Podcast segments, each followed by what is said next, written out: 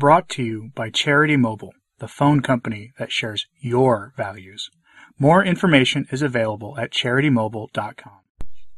A couple of weeks ago, I brought you the story of a bishop who denied faithful Catholics in his diocese the right to pray the rosary in any way in his cathedral or on any church property in the diocese.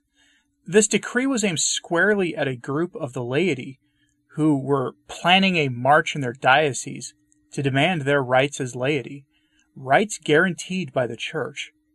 These rights include a right to the Mass of the Ages, a right to have clergy teach and stand up for the faith, and a right for the hierarchy to, you know, do their jobs. I know.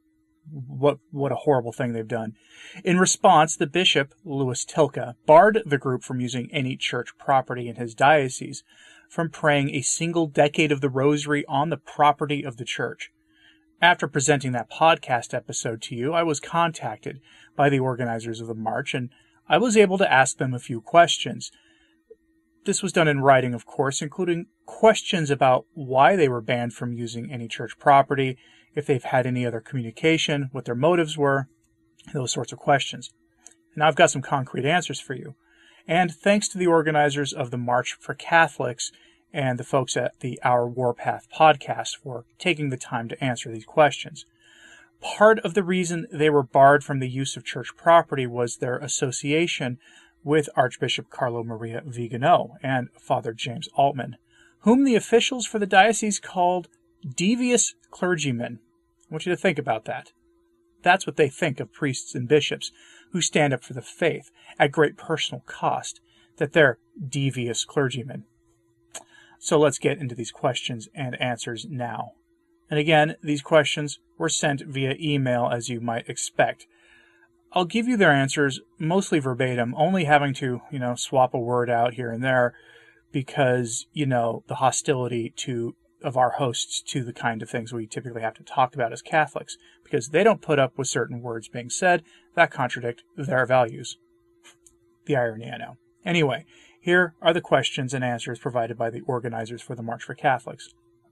I asked them, what is the aim or the purpose of the March for Catholics? And their answer that the March for Catholics is a movement with the hope of uniting Catholics throughout the country in order not only to profess the faith in a public manner, but one day, with enough faithful Catholics, hold our Catholic clergy accountable. As the March for Life is a movement that has been able to impact legislation, politicians, and the lives of fathers and mothers and others, we hope to do the same, but in a different manner. Our hope is to hold our Catholic clergy accountable when they take action that is contrary to the faith. Our hope is to place pressure on our clergy in order that they do not what they want, but what God wants. We must pressure our clergy and let them know that the Mass and the sacraments are essential, and we will not stand for Catholic churches being shut down due to politics. We must let them know that having a James Martin couple give the homily is wrong, which happened in Chicago recently. That happened at a Mass, folks, that really did. We must let them know that we are a Catholic movement that will not support any gross misuse of the faith. With enough Catholics, we can do this. With enough Catholics, we could sway politicians, clergy, and pull funding from churches when they act contradictory to the faith.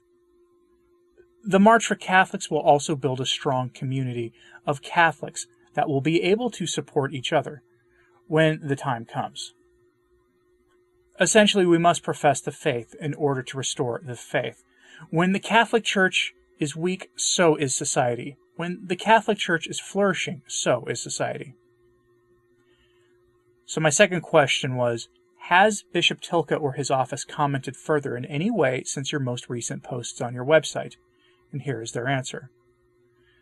Bishop Tylka and the lawyer of the diocese, Patricia Gibson, who has been the main point of contact with our warpath, have not commented any further on our march. We did receive an email or two from Faithful in Peoria saying that Bishop Tylka made a sort of unofficial statement within the diocese. If you're in that diocese, please send me a copy of that if you can. I would love to see that. Continuing. However, they can't confirm if that is true. My third question What specifically are you asking Catholics who come to the march to do besides pray the rosary in the cathedral or other church location in the city? And their answer The march itself will entail a few different elements. On Thursday, there will be speakers who will give conferences at the venue.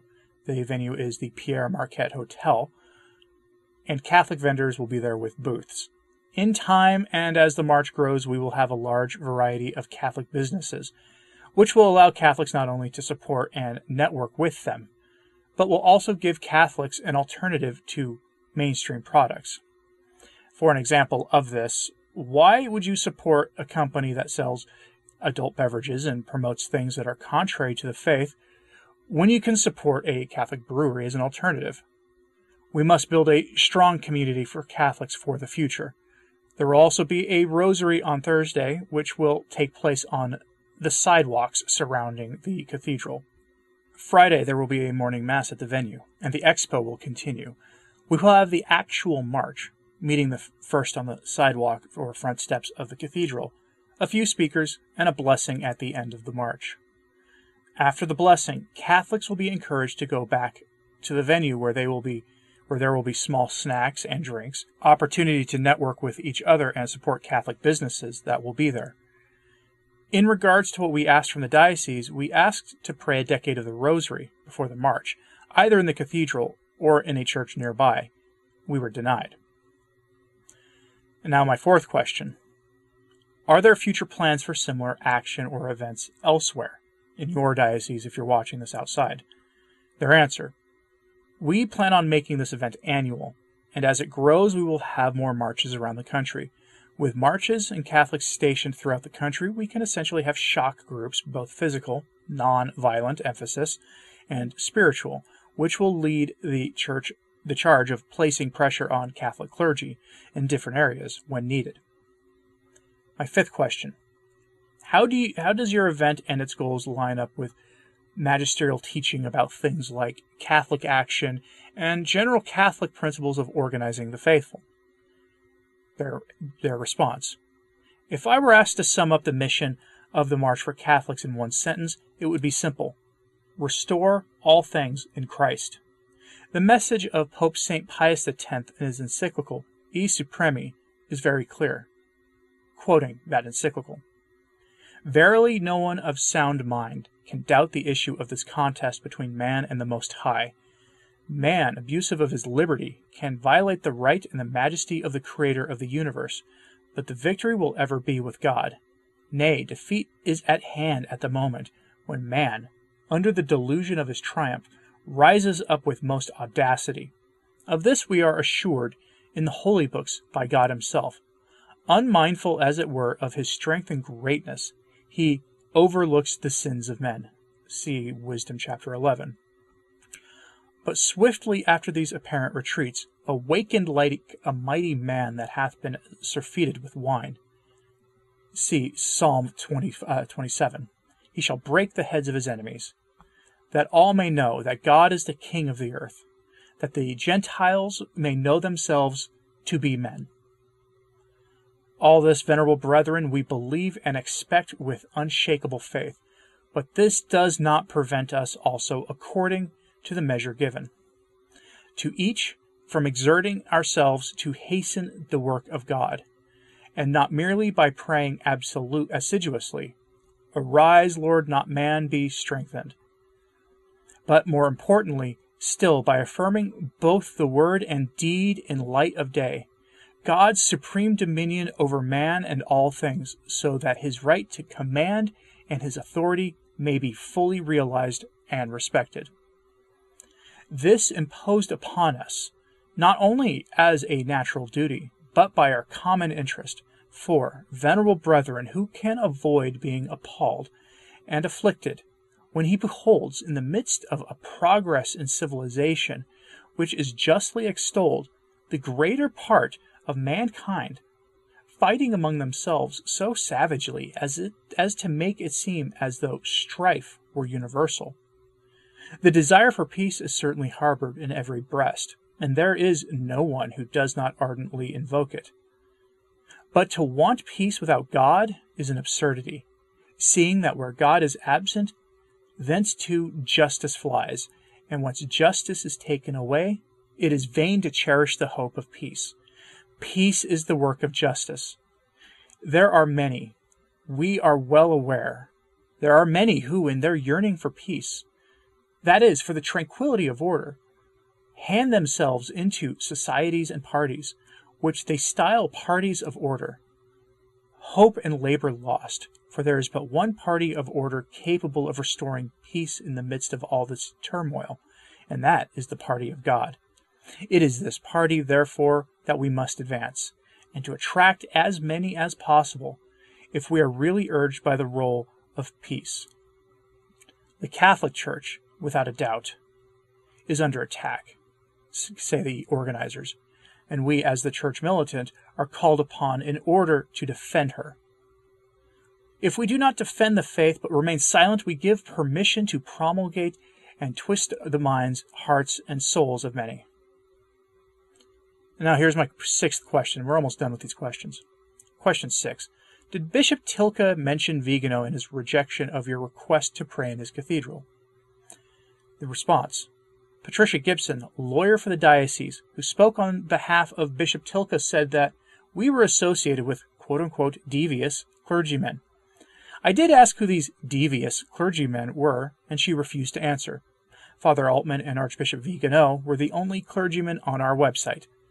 I would la- like to add, we were told by Patricia Gibson that our warpath is not affiliated with the Catholic Church in any way, quote unquote. Because of our beliefs, which are fully aligned with the teachings of the Catholic Church, and our association with quote unquote devious clergymen. Question 7. Have any other high profile Catholic public figures, especially clergy, announced that they're coming to your event? And their answer on Thursday, John Henry Weston of LifeSite News will give a conference at the venue. We have another speaker for Thursday, but he has not confirmed his schedule. As an aside, I know who that is, and they have publicly confirmed. I'll have that after the questions. On Friday, our speakers as of now are Doug Barry of the U.S. Grace Force, Father James Altman, and Archbishop Vigano. All speakers will be there in person, but Archbishop Vigano, who will address the March for Catholics through a video feed, we are, of course, always looking for speakers while keeping in mind we want speakers who are actively taking a stand and defending the Catholic faith. These are prob- they probably here mean Catholic public figures. Continuing. They have also heard that Father Dave Nix will be attending the event. However, this is unconfirmed at this time. Father Nix, if you're seeing this, let me know in the comments or send me a message and I'll make sure to include this later. Lastly, we encourage all Catholics and Catholic businesses to be there and to help spread the word. Help the March for Catholics be a success by your participation, your donations, and your prayers. God is calling us to take a stand, not tomorrow, but today. All right, so I'm hoping these answers help clarify some questions or concerns that many of you may have had about the March for Catholics. I know that the other person who confirmed is Matt Gaspers. He confirmed this on his web on his Facebook. He's the one of the main figures at Catholic Family News, and I know that he's planning to speak, though on which day I'm not certain he may be the Thursday person.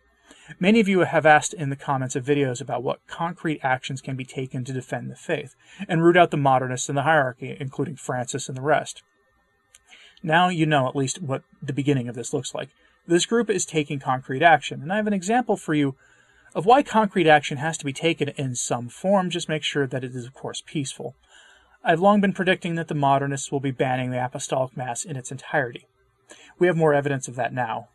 Joseph Shaw was given a copy of a form letter that Rome is using to ban any priest who requests permission to offer the Latin Mass. As you may recall, Traditionis Custodes, or trash cans of guardians of trash cans, I think as some people call it, requires any priest who wants to say the Latin Mass that isn't given that permission by his bishop in the initial implementation of the document in his diocese, well, he's required to ask Rome for permission directly, not only his bishop.